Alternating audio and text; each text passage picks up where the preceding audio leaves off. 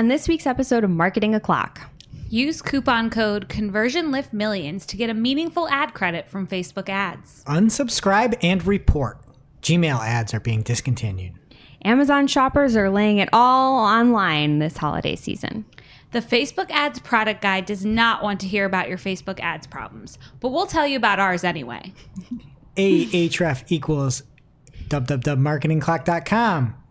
Unfortunately, we are still talking about this /A. This is an audio platform. Plus, find out why tears are monopolizing everyone's time in the Finn household. All on today's show. Marketing O'Clock is your weekly dose of digital marketing news, a proud part of the Search Engine Journal podcast network. We record every week from the Cypress North Studios located in beautiful Buffalo, New York. Tune in to our critically acclaimed Famous Friday news show for insights, updates, rants, and much more as we cover the full gamut of digital marketing for you.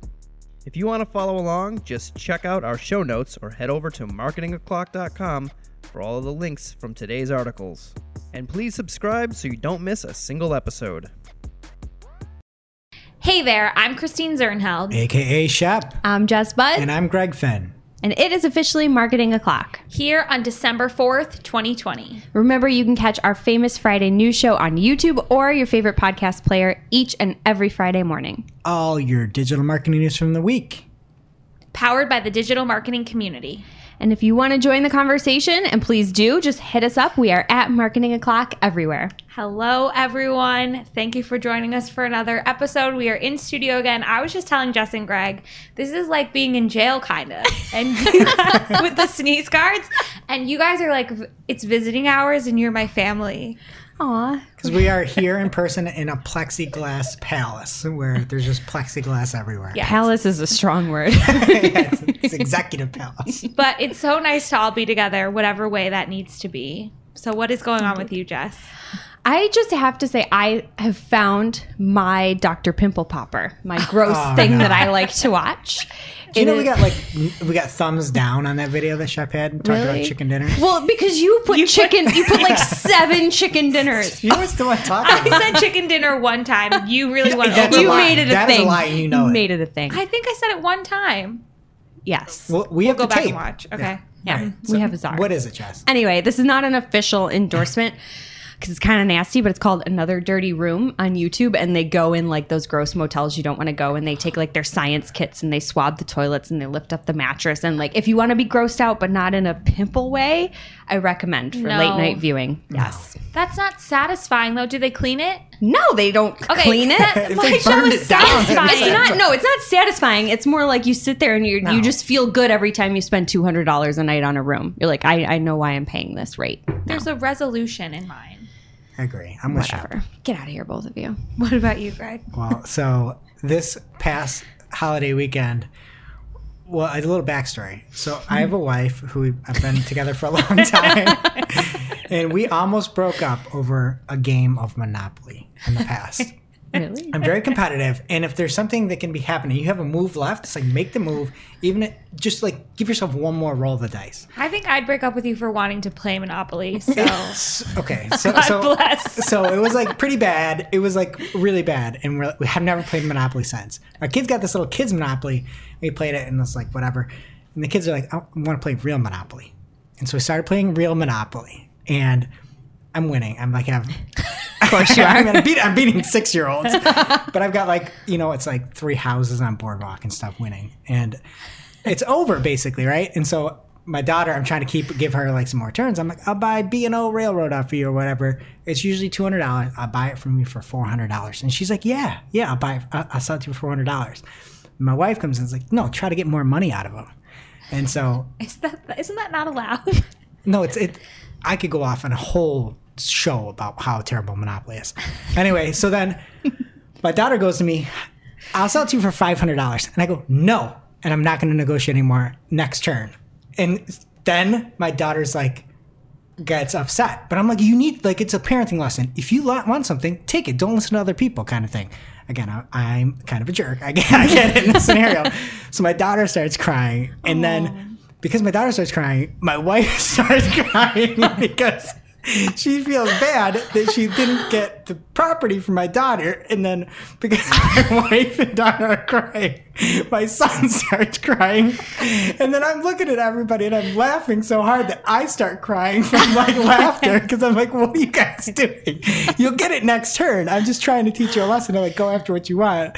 So everybody in the family household is crying again. I'm ever going to play Monopoly again. Yeah, burn it. Yeah, I mean, the lesson you taught them is I'm going to laugh at you when you cry. There's no reason to cry about it. Oh my goodness. But it was so funny. So that's amazing. Sure I'm a jerk. Yeah, you should not be allowed to play that game, especially with children. Yeah, stick to Candyland. Oh God, I can't believe they were Candyland playing too. It. Candyland's too easy. Well, if you play with this guy, I bet it's not.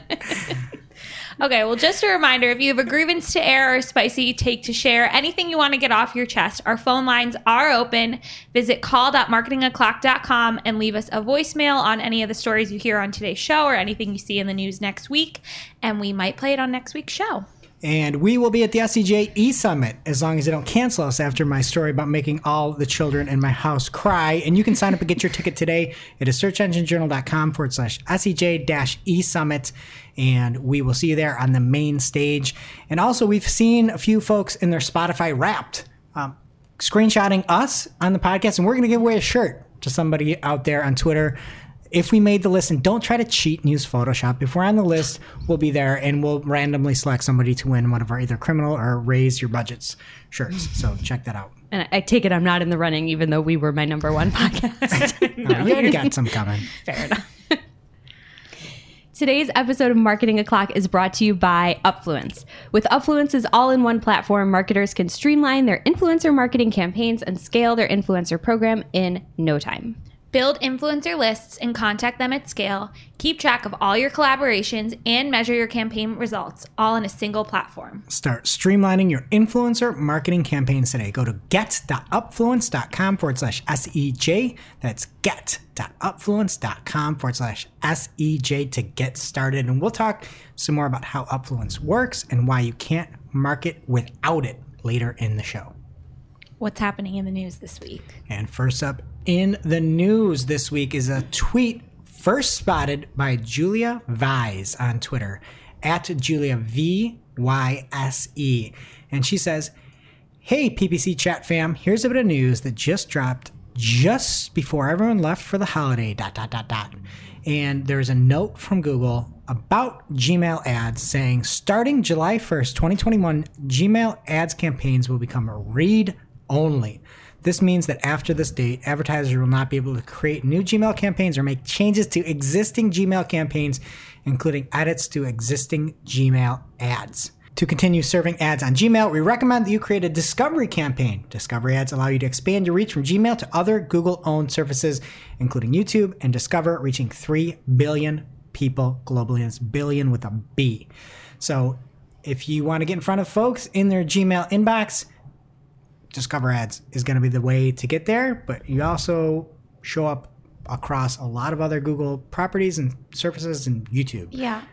And I liked that they looked like email. I mean, I never got into work, full disclosure, but I liked that they looked like emails. See, I had a lot of success on some of the things back when you could target the sender on there, where you could target the domain that it was coming from.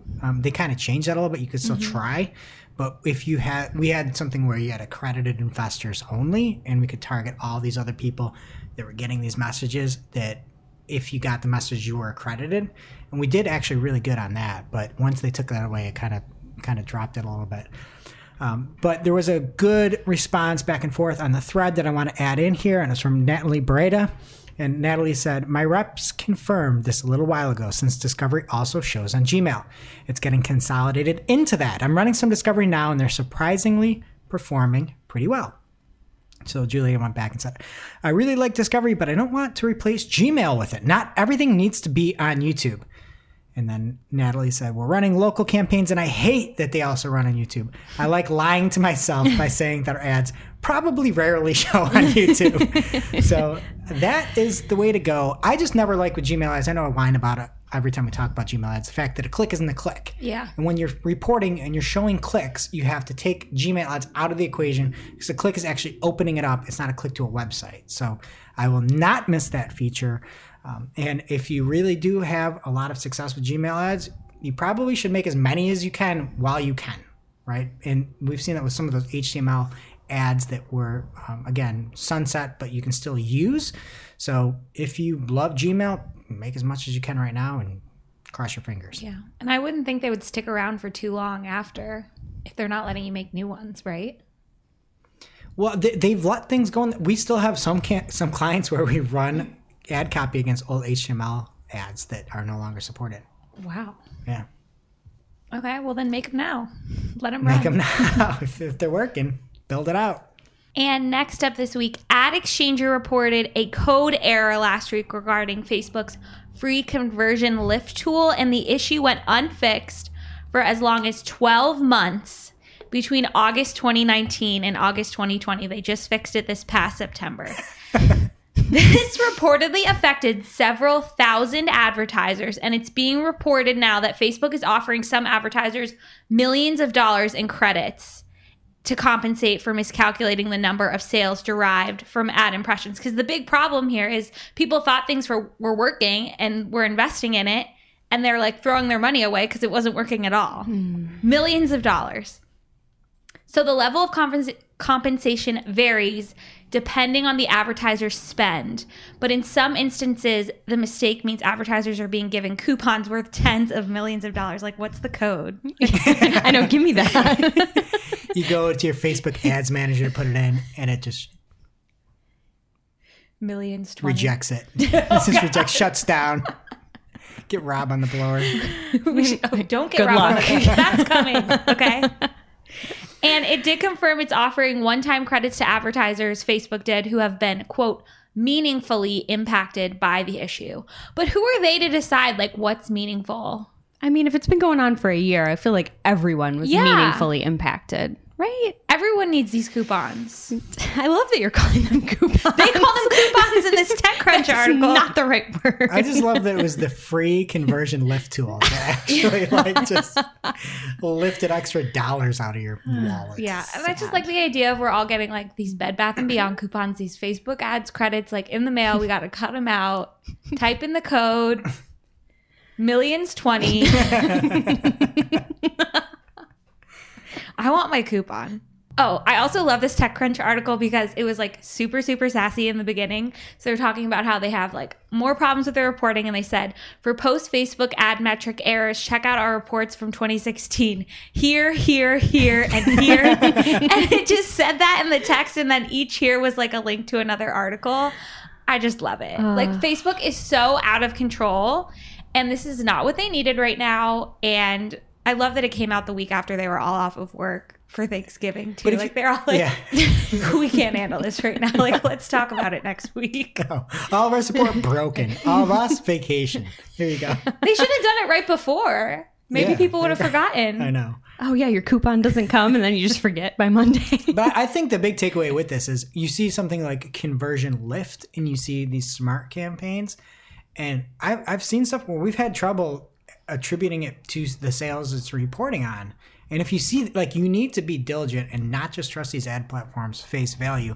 I think there's going to be something with smart shopping where people are going to find out it's not really working as well as they think so. I don't know. I've just seen some weird instances with it where it's attributing it and it does not, it should not be. So I don't know. Again, some of these things that seem a little bit too good to be true, like your conversion lift. Like, all right. Don't just track things in the ad platforms for sure. What else is happening this week? All right, last up here in the main news, Amazon boasts of biggest holiday season ever as in-store shopping plummets. And this is from The Verge. And no surprise here, obviously, with things that are happening right now in the world. But according to The Verge, quote, foot traffic to traditional stores reportedly fell by 52.1% on Black Friday, end quote. And that's compared to 2019. So first, guys, that stung a little bit for me to read because, as you know, I'm a retailer on the side and we rely very heavily on foot traffic. But thinking about Black Friday, I mean, as a small business, that's not really our day. We're more a small business Saturday business, if you will. But also there's a pandemic going on, if you hadn't noticed. So I'm glad, at least this year, that Black Friday people took a hit, you know, not took a hit, that's not nice. I'm glad that people weren't standing in lines and punching each other over things on Black Friday. I feel like that's a good thing this year. I didn't know it was a pandemic. I thought this was just prison practice. Prison practice. Yeah. Prison palace practice. Shep loves alliteration. But yeah, I mean, even though this is a good thing this year, I just think this is a lesson for our small business listeners out here. I'm going to digress for a minute. If your product or service is at all conducive to online shopping and you're not yet selling things online, please start looking at your options, because it feels maybe a little bit late in the game for the holiday season this year, but better late than never. Yes, there's a pandemic, but I do think that shoppers are probably changed forever. They're going to start forming habits and shopping online. So adapt and adjust. We can't ignore this shift. And extra digression, get a good POS that can sell online. Because I had a friend who reached out and was on a POS, wouldn't change the POS, and couldn't get it to the web because it was a whole different thing. So make sure your POS works for the web. Make sure your POS isn't a POS. Put that on a shirt. It's so true. I mean, things are changing, right? And it's as evidenced with what happened with Amazon, even just so far. I mean, we're in the 4th day of December, and we're already seeing crazy trends. So let's go back to Amazon. We'll consider the PSA over, but please consider online. The POS sales. PSA. I have LOL. Just had to think of some letters. Okay. So back to Amazon. They haven't released any actual sales numbers yet, but they did say that through Cyber Monday, 2020 has been their largest holiday shopping season so far in the company's entire history. So if things keep going at this rate, it is estimated that 42 cents of every dollar spent this holiday season will go to Amazon. And last year it was 36 cents. That's a fairly big jump. Incredible. Yeah. That's incredible. Yeah. It's huge. It's almost half a dollar. Did you guys order anything? Yes. Yes. I couldn't find any really good sales. Like, they're all the time now. Yeah, they definitely, you didn't have to order on Black Friday. Everyone was calling it extended. Yeah, what a first world problem. There's too many sales. I woke up Black Friday morning and I was just like, take my money. And I couldn't find any good coupons anywhere. I guess we need to call Facebook. Coupons?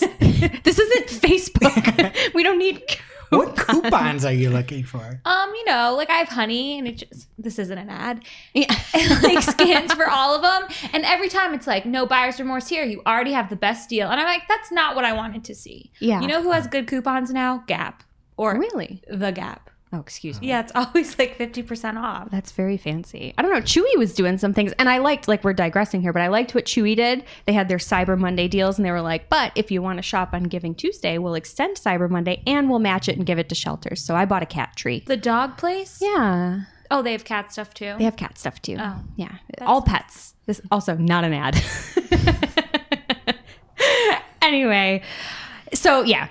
People be shopping, things are happening online, and it's not just Amazon, the brands themselves making bank. The company did also say that 71,000 small and medium-sized businesses worldwide have already surpassed $100,000 in sales for this holiday season. So it's real, people. Again, if you're not online, you probably should be, whether it's with Amazon or not. So something to think about. Now it's time for this week's Take of the Week. This is a #fire digital marketing take with extra spice served up for you. We simply deliver the take for your consumption. We give no opinions. We don't influence. You make the call. And this week's take of the week came from Sean Ellie on Twitter @Sally2134. And he has a screen grab from a Google Ads account, and there are 7 transactions. So then when he shows the number of conversions with a search query attached, there's only 2 for $400. And so he tweets, those 5 transactions for $5,400 must be real insignificant. Shaking my head. #Google Ads, #PPC chat. And this is what is incredible.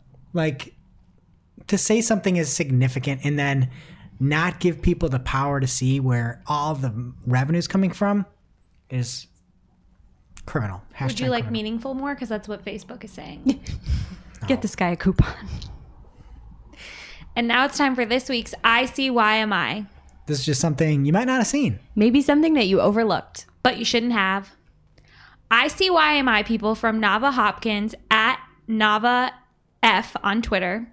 She has this screen grab from Google Ads. It looks like she's trying to update her bid strategy, and it says, smart bidding can help improve performance. Check your bid strategy report for more detail about your bid performance and steps you can take. And then it has this bid strategy report, and she can choose to continue with manual bidding or switch to automated. And then she says, it's okay, Google Ads. I think I'll take my chances on manual bidding. This warning is predatory, and I'm not a fan. Never mind, we still have to go hunting for manual bidding in campaign settings. Yeah, so they're making it look like almost she's doing something wrong. I know. Like if you didn't know any better, it's so just criminal. Hashtag. What are they doing to people? Or like sometimes like you just like see a button like that and you like think you don't know. You just think you need to press it to confirm. Mm-hmm. That's terrifying. It's rude. I've come to a conclusion where they've completely given up on improving their platform and are now trying to shake every penny out of advertisers. Yeah. Now it's time for this week's lightning round. Pew, pew. At this point in the show, we split up our content into three parts: paid, organic, and social. This week's lightning round is brought to you by Upfluence. Upfluence's all-in-one influencer marketing platform helps marketers streamline their campaigns and take them to the next level. Shep, why do you love Upfluence? So we've been talking about Upfluence for a while now, so our listeners should be pretty familiar. And it's an influencer marketing search platform, so it pulls in engagement from all the different platforms: Facebook, Twitter, Instagram, WordPress, if they have a WordPress site. Greg was talking about it last week, that it even pulls that in. But it also breaks it out by time, so you can plan your campaign based on when these influencers are having the most successful posts. So when you're searching for people, for every single influencer that comes up, it gives you engagement metrics for the month and the time of day, so you can see like how popular their posts were for every single month of the year and how those are trending. And you get historical data there as well. And then you can also see it for the different times of the day. And it'll say, you know, they have a 25% engagement rate between 1 and 2 p.m. So there's all this amazing data that you can really dig into. And like I always say, there's just no excuse for not finding the best influencer for your brand. And you can start finding the best influencer for your brand today. Just go to get.upfluence.com/SEJ to learn more. And in paid news this week, Google announced a couple of new features for Discovery ads. So first, 4:5 aspect ratio images are now compatible, and will also make ads show more prominently in the feeds if they're using that ratio. But what's really nice about this is a common asset size for social campaigns. So this should also mean a little less cropping for your design team, or if like you have any Photoshop skills and you're doing the cropping yourself, unlike me, a little less time for you. Google's also going to start showing advertisers the estimated conversion volume lift. That sounds like that Facebook thing that didn't work. No, I'm scared. Estimates when audience expansion is enabled during campaign setup. They say its internal data shows audience expansion for Discovery ads on average yields a 52% lift in conversion at a comparable CPA. So great, like turn this on if you're doing prospecting, and if it works, test it. But they sneakily turn it on for remarketing campaigns, which is exactly what they're doing in this example. From the article, they have audience expansion enabled for all website visitors' audience. That is not what you're... No. That's not remarketing. It is terrible. It is so bad. And then the fact that they're saying a comparable CPA, I'll tell you what, it is not... You can compare any numbers, right? You can compare it all. And so they're putting this in there, and it is going to... They're not saying a more effective, efficient CPA. They're saying comparable. And in no way, shape, or form have I ever seen something comparable with the audience expansion. I just feel like they have a whole team there who like reads things and comes up with the right word for like avoiding being honest. For sure. No, you can compare it. Yeah. One is $100 and one is $10,000 CPA. It's comparable. They both have ones and zeros. It's so... Do not turn this on for remarketing. If you are, like, test it in a separate campaign and don't call it remarketing. It's so bad. Yeah. We had one client a few years ago that had audience expansion on for all the remarketing. There was probably 2% of their remarketing, and this is all they were doing. Like, we're just doing remarketing. We're just doing it because we just want to target people on our site. It went audience expansion, and they were doing no remarketing. because of this. It's crazy. What I do like about this is they have this audience expansion button in the audience builder in Google Ads. Like right now, it's just hidden in that slidey bar. So I don't know if that's something that's coming. Guess what? If it's easier to turn it off, it's not. Yeah. Coming. So it's probably just for discovery campaigns, but that's where it should be for everything. I want to know if it's on or not. They make it. It's so hard to find. I hate it. And I hate the slidey bar.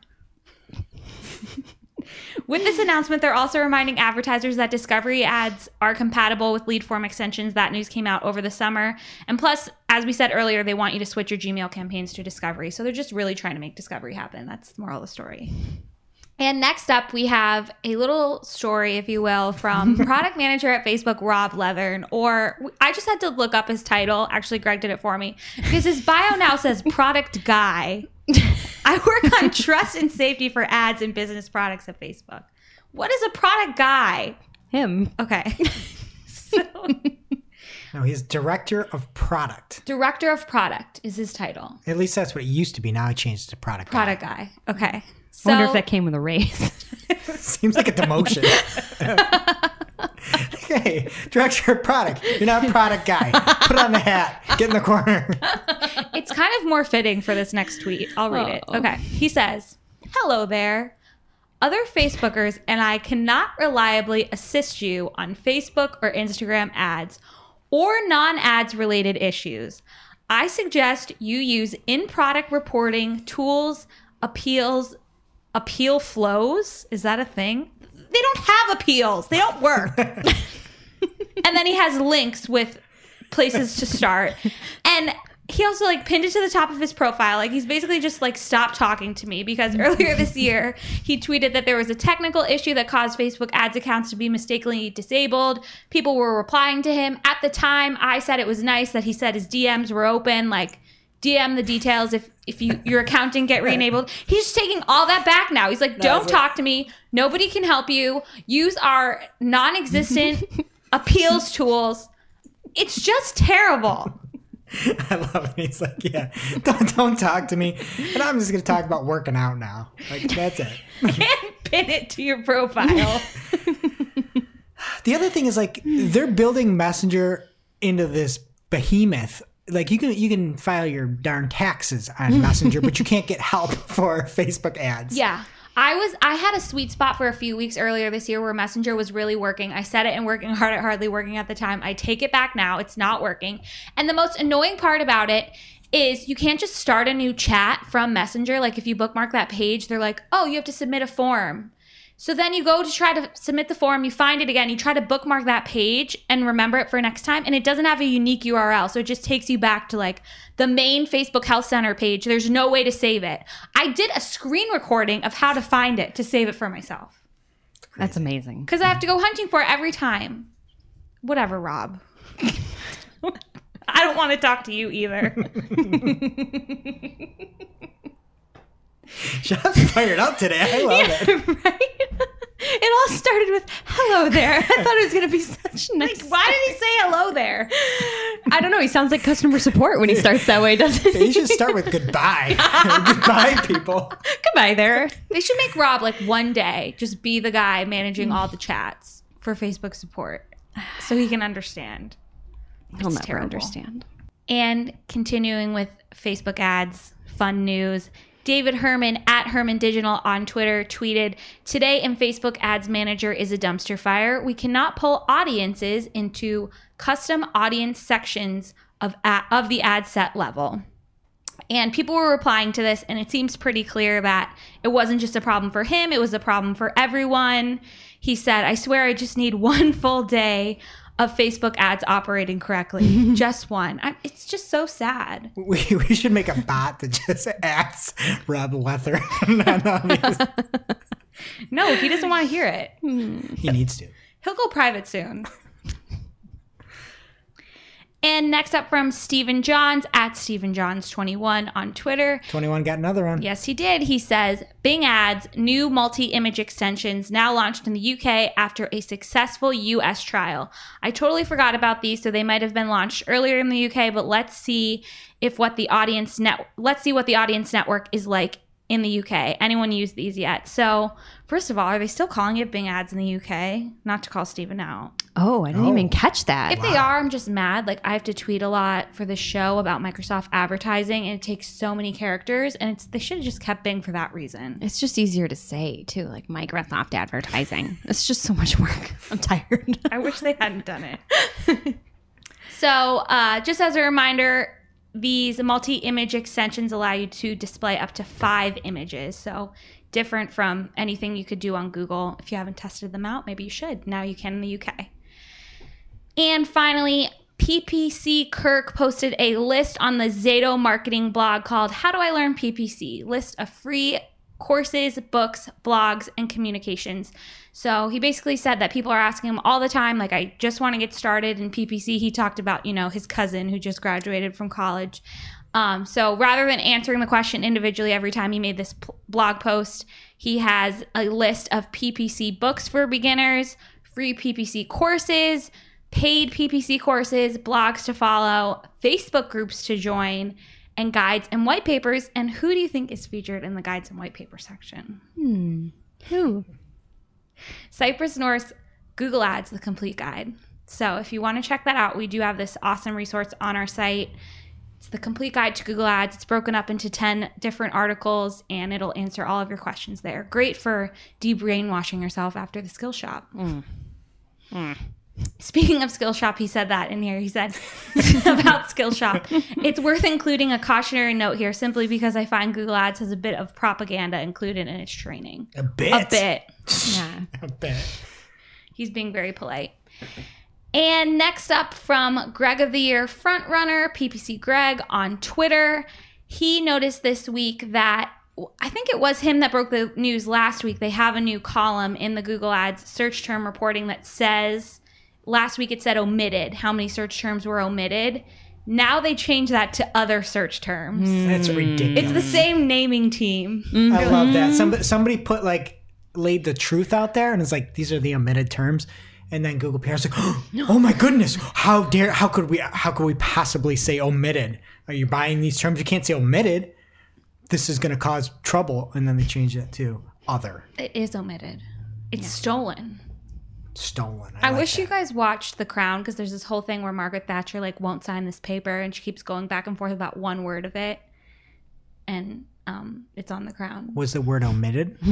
No, it's like I think she ends up with measures. Oh. But, like, it starts with sanctions, and they just keep going back and forth, and every time the person has to do it on a typewriter. It's just an amazing scene. Oh, a typewriter. Yeah, watch The Crown. Just for that. And now on to our new segment, Beyond Google Ads, because guess what, guys? Google Ads doesn't care about you. But we do. So this week, I just wanted to do a quick reminder to everyone. Don't forget about AdRoll. It is a direct-to-consumer focused display ad platform. We use it. I only work on it for one client and only remarketing right now, but I learned that they actually do contextual targeting, and they have, like, a lot of interesting direct-to-consumer categories: arts and entertainment, food and drink, gamers for me and Jess, news, personal finance. They have everything on here: retail, travel, fashion and beauty, family and parenting. And then some of the sites are really awesome. They have people.com, Variety, Yahoo Finance, TMZ, Scary Mommy. Wait, where was a really awesome one? People.com is a good site. No, it's not. They have a lot of people on their site. .com. You might want to show ads there. Spotify. Wow. I guess it's not the app, it's the website. ESPN, Expedia, Cheapo Air. These are good sites. So if you want Cheapo Air. A lot of people over there today. I've used that, I know. But, you know, when the world goes back to normal. So yeah, there's a lot of good placements. They have contextual targeting. I didn't know they did. So just in case anyone else didn't know, check it out. All right. And this week in Organic, we are going to start with new ways to connect with and understand your customers. And messaging with customers just got easier, because now you can, as a business, local business, you can now not just use your My Business profile, you can message with your customers using Google Maps. And your customers can message you with Google Maps, because that's what everybody really needs. is the ability to say, where do I get there? And then I'm just going to message people. What are your thoughts on that, Jess, as a small business? I mean, it's one more thing for me to have to manage, which is kind of annoying. But I think if somebody has a question and they're in the map, you might lose them if they have to go look for you elsewhere. So I can see the upside to this. Yes. And they said, and soon you'll also be able to see your messages right from Google Search via the customers menu on your business profile, which I think is better. Oh, all right. But there is some validity to being like, hey, I'm going here. I'm already in my maps. Let me message that. And they also have additional customer interaction reports coming as well for your local business. It looks pretty cool. You can see how people interacted, whether it's calls, messages, bookings, and then your business profile performance. And it'll be over on our show notes at marketingclock.com. All right. Another piece of news from Google Maps is you can now discover what is happening on Google Maps. Surprising. Can't believe it. Wow. So Google says the world is dynamic and it can be hard to keep up with changes in your city and neighborhood. And so there's now a trusted local sources will be shown in the community feed, which will be in the Explore tab of Google Maps. So you can find the latest reviews, photos, and posts that were added to Google Maps by local experts and people you follow, as well as food and drink merchants. Oh. Food merchant and articles from publishers like The Infatuation. Like, they're just trying to make Google Maps their social network at this point, right? What else is this? That's really sad. Yeah, but hopefully they don't just shut it down. Like, I use Google Maps. I need it. Seriously, we all need it. Hmm. Yeah. Oh, you like Google Play music? Oh, hey, it's gone. There's YouTube music. All right. Someone's bitter. I bought things there. They gave me, said, hey, buy it on Google Play Music, and I bought it. And that's... You bought those clicks, too, but they're not telling you where they came from. No, omitted. So next up, Google put out a webmaster's thread on Core Web Vitals. This came out on Wednesday, and it is the Core Web Vitals and Page Experience FAQs. And if you've got any questions on Core Web Vitals, anything from what are the metrics, why are they relevant, to one that I thought people might have help with is the difference between desktop and mobile rankings. Is Google recommending that all my pages hit these thresholds? What's the benefit? If you want Google's answers, you can click on through to the show notes and marketingclock.com and check out that full thread. There's a lot of questions around it, and I appreciate the fact that they try to answer a lot of Google speak in there, but somewhat helpful.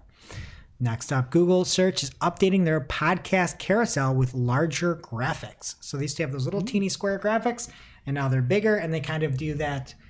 Do you remember, like, if you see TV and it's like standard def, but they try to make it high def, and they don't have the footage, so it kind of gets blurry on the sides?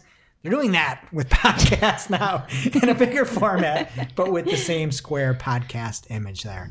And I don't think it looks bad. I think it actually looks good. I couldn't replicate this with Marketing O'Clock. But there are some examples in the show notes or on YouTube if you're watching. These examples could use some more green. They could. You're right, Cheb. Keep the red shirt, but maybe a little more green in there. So it's a good reminder to use Google Podcast Manager as well so that you can get not only the information as to how people are consuming your podcast, but help with Google and make sure you're in the feed. Next up in No Duh News from Barry Schwartz over at seroundtable.com. Anchor text is a Google ranking factor. All right, next up in Oh No News, Google says longer versus shorter anchor text, not better, but may provide more context. Also from Barry Schwartz at Search Engine Roundtable. And the reason it's the Oh No, and we can insert the shop Oh No right here. Oh no. Because this is anytime Google gives any inkling of something, of a direction, it gets totally blown out of proportion. And SEOs just hack it to death with this feedback. And we're going to get reports from competitors being like, oh, here, I just ran this report. And guess what? Your incoming anchor links could be longer so that they have more context provided. And it's like, no, that's not the point. It's the point is if you have descriptive text, it's helpful. Doesn't mean go make longer anchor text and go buy links or do whatever you got to do to make longer anchor text. It's just making a statement, and I wish this wasn't an article. but it is. It is. So don't. I love Barry. Read a different article of his, but not this one. All right, next up there, Google also launched the Large Site Owner's Guide to Managing Your Crawl Budget. If you've got a huge site that's being overwhelmed by Google and the crawlers, you can check it out. It is a guide that describes how to optimize the crawling of very large and frequently updated sites. Next up, by way of BFF of the show, Glenn Gabe on Twitter, @GlennGabe. He says, in part of schema.org version 11, a new type for AMP story was added. If you're publishing web stories, you should check it out. And there's a link to it at schema.org/AMP story, and hat tip to Bill Sawalski. We talked about this quick last week. There's now our article up on Search Engine Journal. If you want to see the web stories extravaganza Marketing O'Clock with Glenn Gabe, Samuel Schmidt, myself, and Shep. I thought it was fantastic, and this is something else to add into the equation if you're working on web stories. Add that schema in, folks. And that's it for Organic. Jess, what's happening on social? All right, quite a bit this week. Not really. Slow news week. First up, from The Verge, TikTok is reportedly testing longer 3-minute videos. I feel like this could also be an oh no news. But Matt Navarro, of course, was on the short list, and he received the following notification about this test.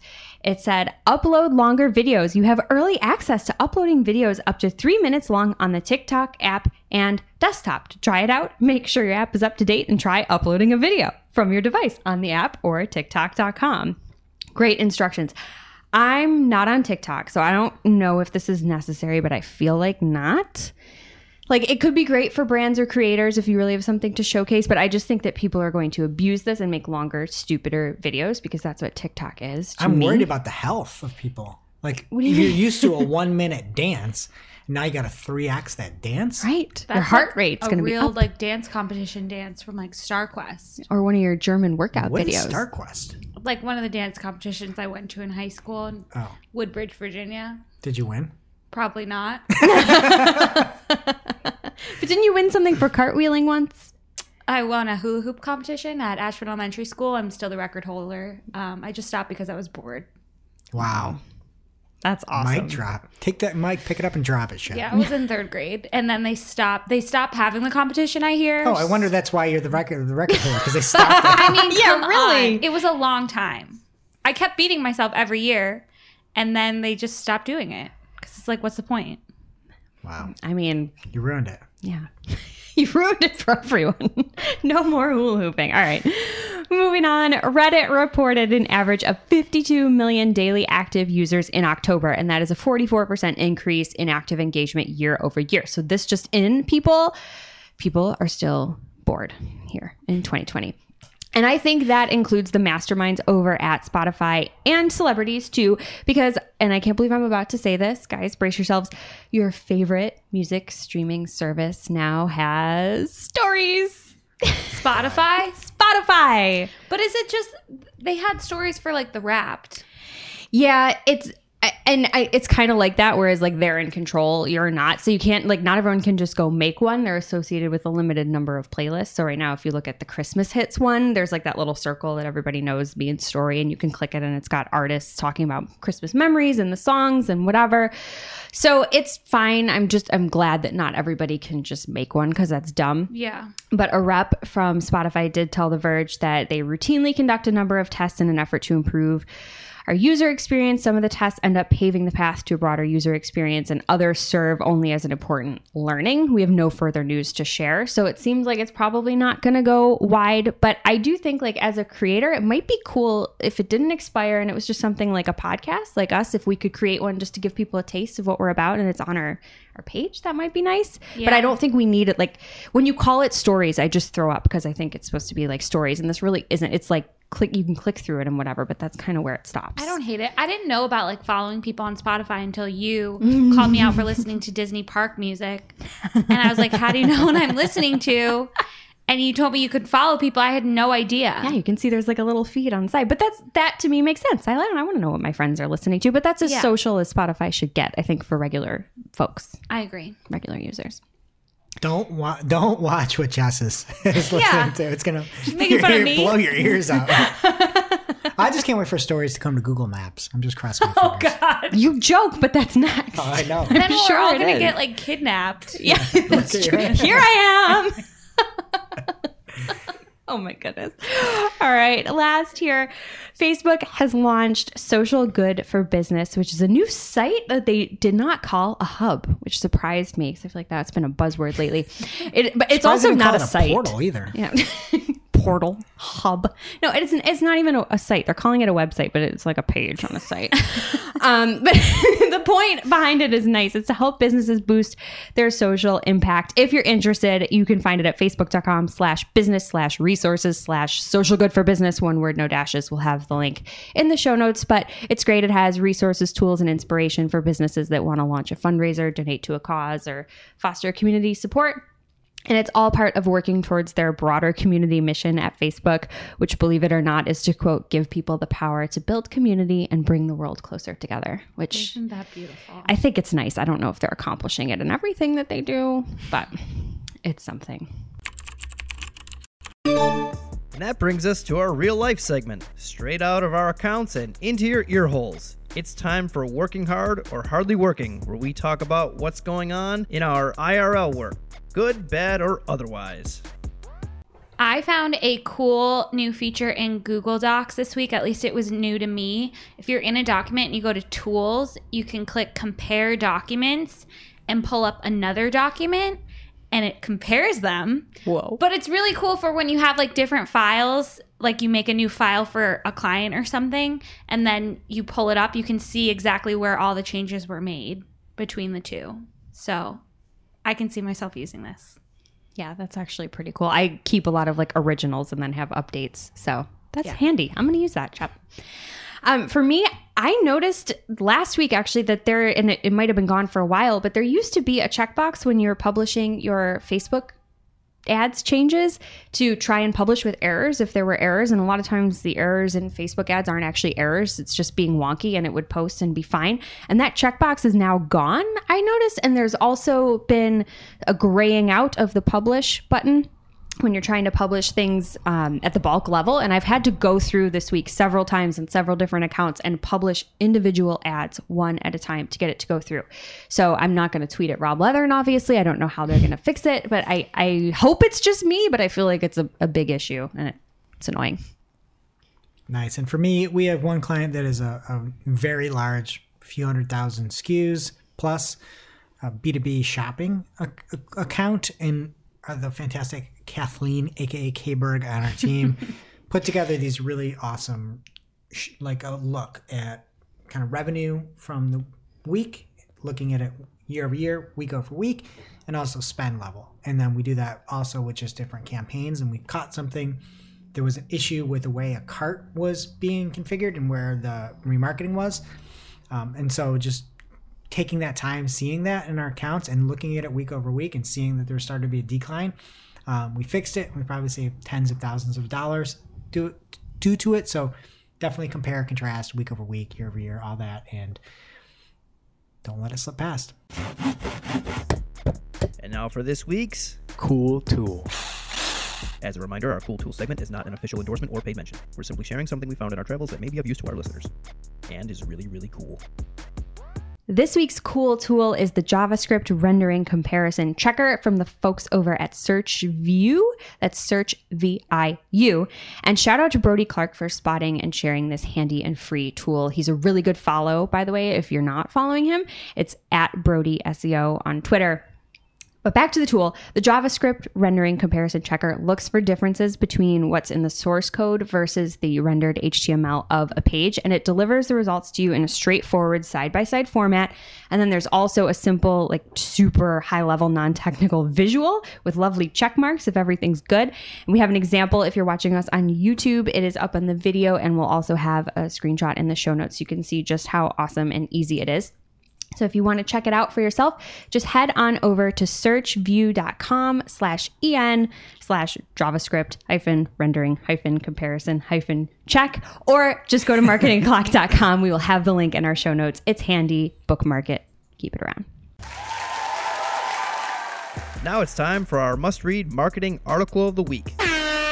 An article so advanced, so in-depth, so detailed that we simply cannot cover it in its entirety on today's show. And this week's must-read marketing article of the week comes from Christina Azarenko at AZARChick on Twitter. And she has a domain migration checklist and ultimate Google Data Studio dashboard over at Marketing Syrup. So the SEO checklist for domain migration includes a few words about the change of address tool, the ultimate Data Studio dashboard to track domain migration. Again, that checklist like we talked about, how to use the domain migration analysis dashboard. And it's just a great look. If you've never done this before, we have specific things we do on our side, but this is like an all-in-one. If you've not done it, take it, use it, build off it, and iterate. But great post. Thank you, Christina. All right, that does it for today's show. It is now officially not Marketing O'Clock. Remember, you can catch everything from the show on marketingoclock.com. And while you're there, please be sure to subscribe so you don't miss a single episode. And we will see you next week.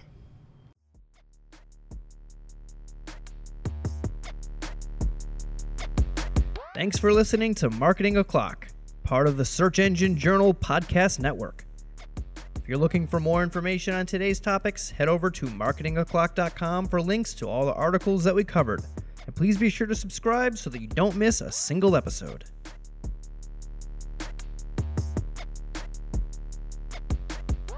Welcome to this week's Shooting the Heck. We're after our famous Friday news show. We don't talk about marketing anymore. We just shoot the heck. This week, I don't know about you guys, but I'm just obsessed with Spotify Wrapped. Like, I love learning more things about myself. It's all about me. But they also have stats for, like, you know, the whole world. So I'm going to quiz you guys on those. Oh, no. We're so in touch with the outside world. Actually, I think these are just for the U.S. Still, my point remains. So we're going to go back and forth. I didn't make a multiple choice. They're just open-ended. I want to know, like, your guess and some things that went into your guess. You know, walk me through your thoughts. Okay, so we'll start with Jess. Oh. Who do you think was the most streamed artist of 2020 on Spotify? Is that, what's that guy's name? With the rainbow hair? Tekashi 69. Oh my God. Is he even allowed on Spotify? I don't know if he is, but I feel like he was in the news and people like love him or hate him and they'd be like, I gotta check out this guy. Don't say that guy's name on our show. Did I even say it right? I think so. I don't like that guy. Okay. I don't either. It's just my guess. Do you want to try to steal? Yes. I'm going to go with some like crossover, still kind of like hip hop. I'm going to go with something that has appeal across the board and say maybe like Post Malone. No, that's incorrect. The correct answer is this gentleman named Bad Bunny. How are our guesses wrong? I've never even heard of that person. I don't even know one of his songs. Not with it. He wasn't one of the 700 artists I apparently discovered this year. Yeah, I guess not. Okay, next question. Greg, what do you think was the most played song of 2020? So my thought process is crossover because it's got to be everything, but I was debunked with Bad Bunny there. So I think it's something that is a little country, a little hip hop, a little everything. Bad Bunny's country? I don't know. No. I'm going to go with Lil Nas X with the Lil Nas X song. The Horses song? That was 2019, bro. Sorry. that's how hip I am. Can I steal? Come on, you knew that. No, I didn't. Oh no, I thought it like rolled over. That was last year. Okay, Jess, can you steal? Does it have to be popular this, like it was new this year or it was just popular this year? It says it was the most played song of 2020, so I don't think so. Could be an old song. All right, then it was probably, What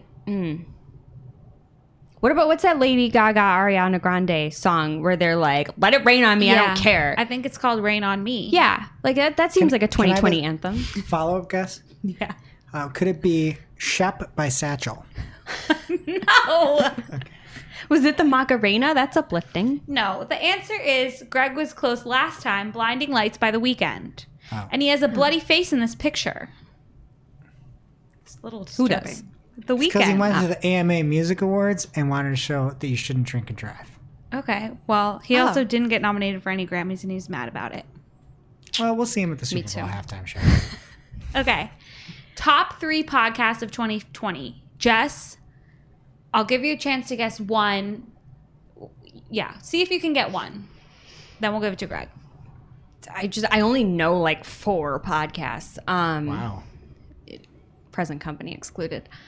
My favorite murder? Wrong. All right. So the game theory here is like, what could be Spotify exclusive here? So it boils down to Michelle Obama or Joe Rogan. I'm going to go Joe Rogan. It's Joe Rogan, isn't it? It is Joe Rogan. And that's a good point. They said top 3 podcasts. So these might not be the, I bet they lied. Mm. Okay. Anybody want to guess the other 2? He was number 1. I'm going to go some like Fresh Air or some garbage like that. Close. TED Talks and The Daily.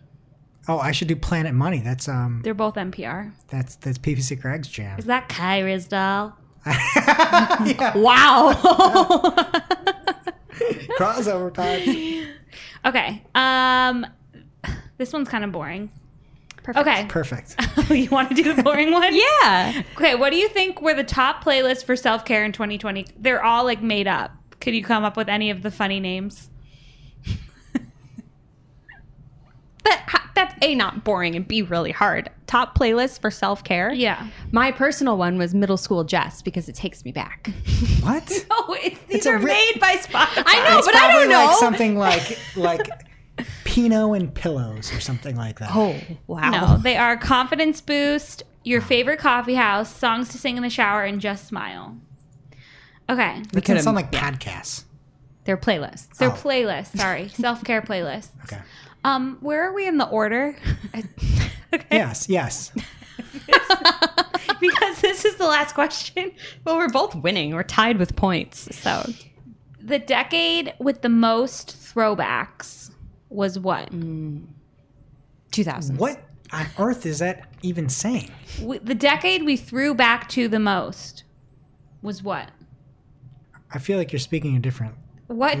We need Katie on it. Katie is in here, but she doesn't have a mic yet. I literally read it word for word. She's a throw. You should have seen this piece of clothing she tried to make me buy with linen. You should have. Did you see that? The clothing? I didn't see an example. Oh, no. My gosh. We got to put it in the show notes. So just pick a decade of music that you think people listen to. What decade played the most besides the one we're in? So here's the rationale. I'm going to go with our fellow throwback, Katie, here.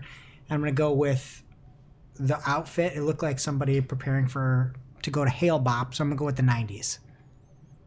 I don't know. I don't get the rationale at all. That's incorrect. So if Jess gets it right, you win, right? Oh, do I? Yay! I mean, you said you were tied. 2000s. We were tied at 0. I think 2000s. Oh, nobody got anything. Oh. No, I thought you got one. No, it's the 80s. What? That was closer. How can you say that she won? I thought you were both tied for one, so I said if she got it right, she would have won the game. We were both tied at 0. But then nobody won the game. Nobody won anything. Okay. Nobody wins anything if we're throwing back to the 80s. We're all losers. And we will see you next week.